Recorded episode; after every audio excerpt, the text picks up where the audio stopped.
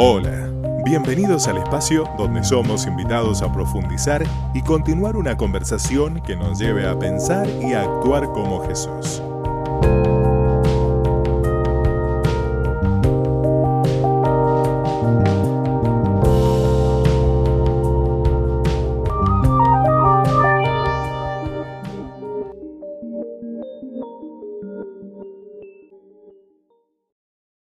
Hola, qué bueno estar nuevamente juntos y en contacto. Esto es Angular Reflexiona. En esta oportunidad quiero que continuemos esta conversación que hemos ya iniciado hace semanas atrás en cuanto al descubrimiento de este Kyrios, de este Jesús revelándose a nuestras vidas no solamente como aquel que quiere salvarnos, rescatarnos, sino también como aquel que quiere ser el Señor, el dueño, el amo de nuestras vidas. Y este no lo veo como, como un desafío, lo veo como un privilegio para todos aquellos que respondemos afirmativamente a su invitación. En esta oportunidad quiero llevarte a lo que significa la semejanza a Cristo. Nuestra semejanza nuestro parecer cada vez más como nuestro Señor, nuestro Kyrios, el Señor Jesús. A propósito de esto, las escrituras reconocen que todo seguidor de Jesús no es alguien perfecto. De hecho, todos fracasamos en lograr el estándar de Dios, el cual es sean santos porque yo soy santo. Primera de Pedro 1.16 así lo afirma. El mismo Pablo reconoció aún que su vida estaba teñida, estaba llena de pecado, pero se rehusó a dejar que esa situación le impidiera hacer todo lo que él podía para superarlo. No que lo haya alcanzado ya, ni que ya sea perfecto, sino que prosigo por ver si logro hacer aquello para lo cual fui también nacido por Cristo Jesús.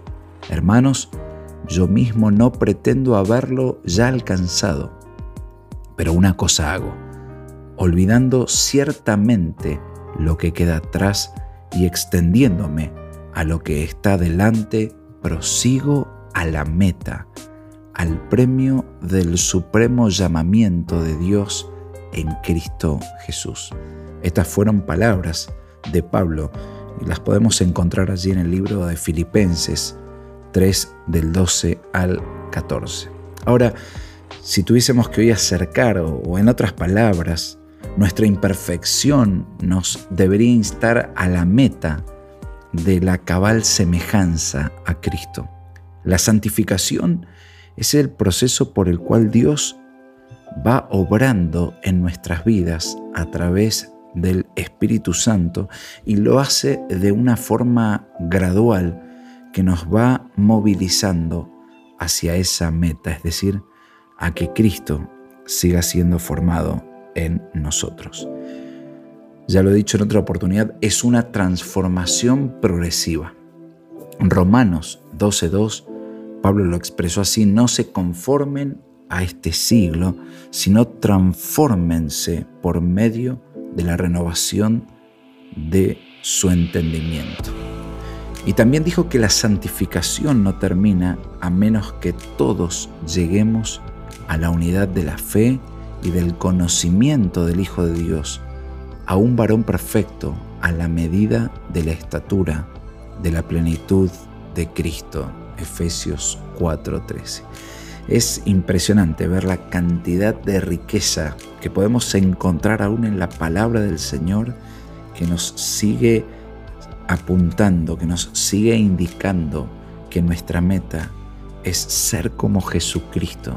No que Jesucristo se amolde a nosotros, sino nuestra vida, amoldarla, darle precisamente el señorío para que Él le dé esa forma a todo nuestro ser.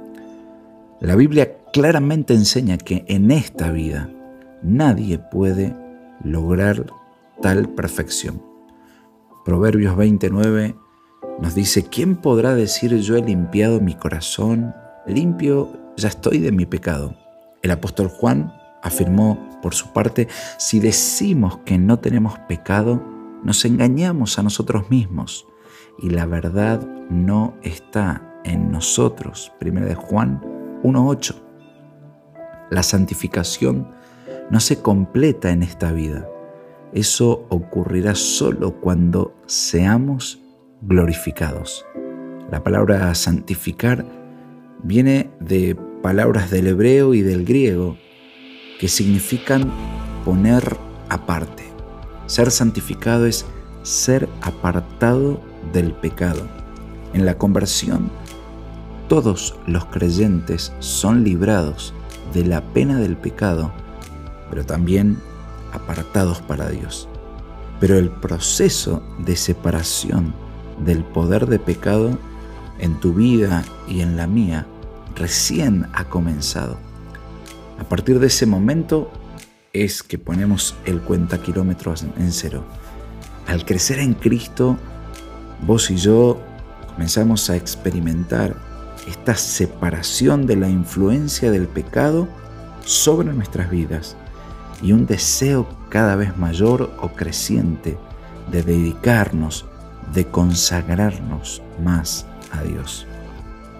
La santificación que ocurre en la conversión inicia un proceso de por vida que va a alejarnos más y más del pecado y nos va a llevar de una forma gradual y sostenida a la semejanza de Cristo, a ese camino de rectitud. Aún los cristianos en proceso de maduración nunca se convierten en personas que se justifican a sí mismas, presumen de lo que son o se satisfacen con sus progresos. No, por el contrario, ellos están todo momento reconociendo la necesidad de Cristo en sus vidas. No persiguen la autoestima, en lugar de eso tratan de ocuparse aún de aquello que cada día les separa de Dios del pecado. Mientras más te volvés como Cristo, más sensitivo vas a volverte a la corrupción de lo que significa ese resto o esos vestigios en nuestra carne. A medida que maduramos en esta santidad y en este proceso de santificación, tus pecados van a volverse más dolorosos y aún van a ser más fáciles de identificar.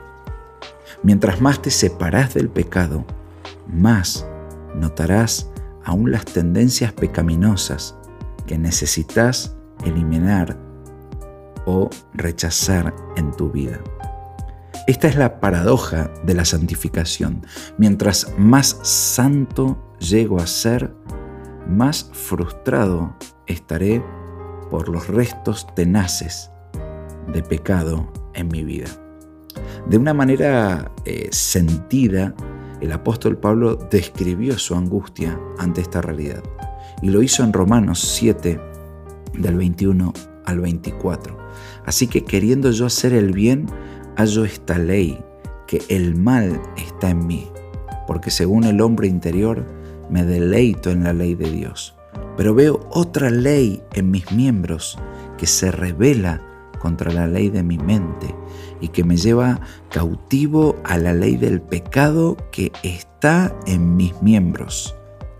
Miserable de mí, ¿quién me librará de este cuerpo de muerte?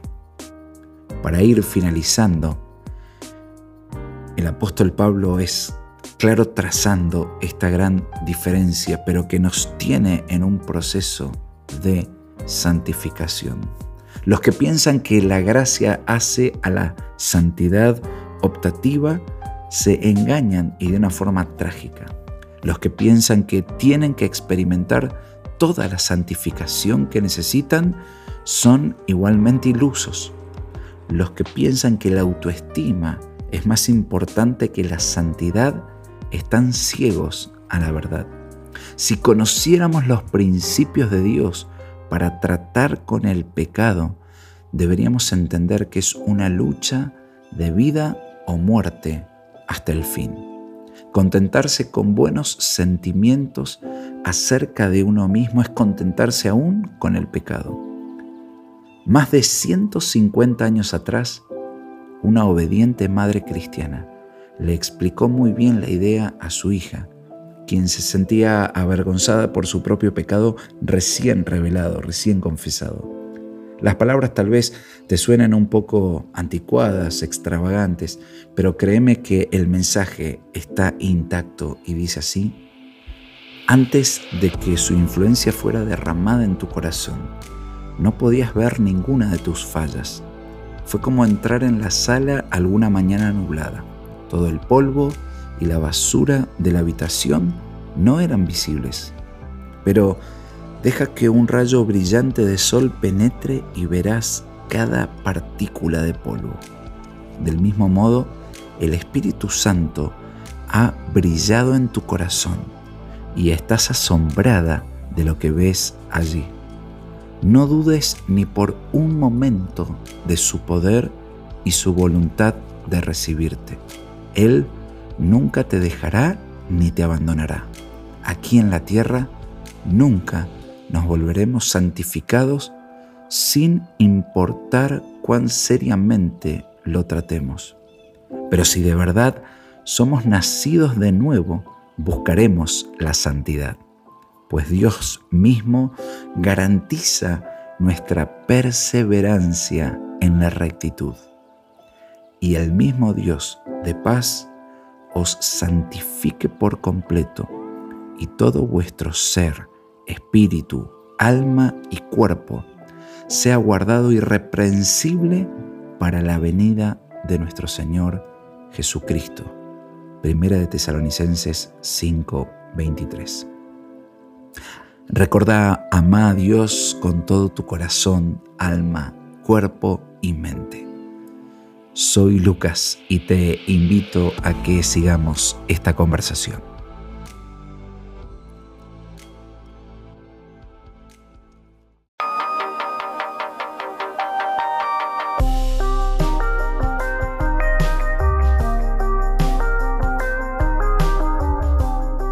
Nos encontramos en el próximo episodio.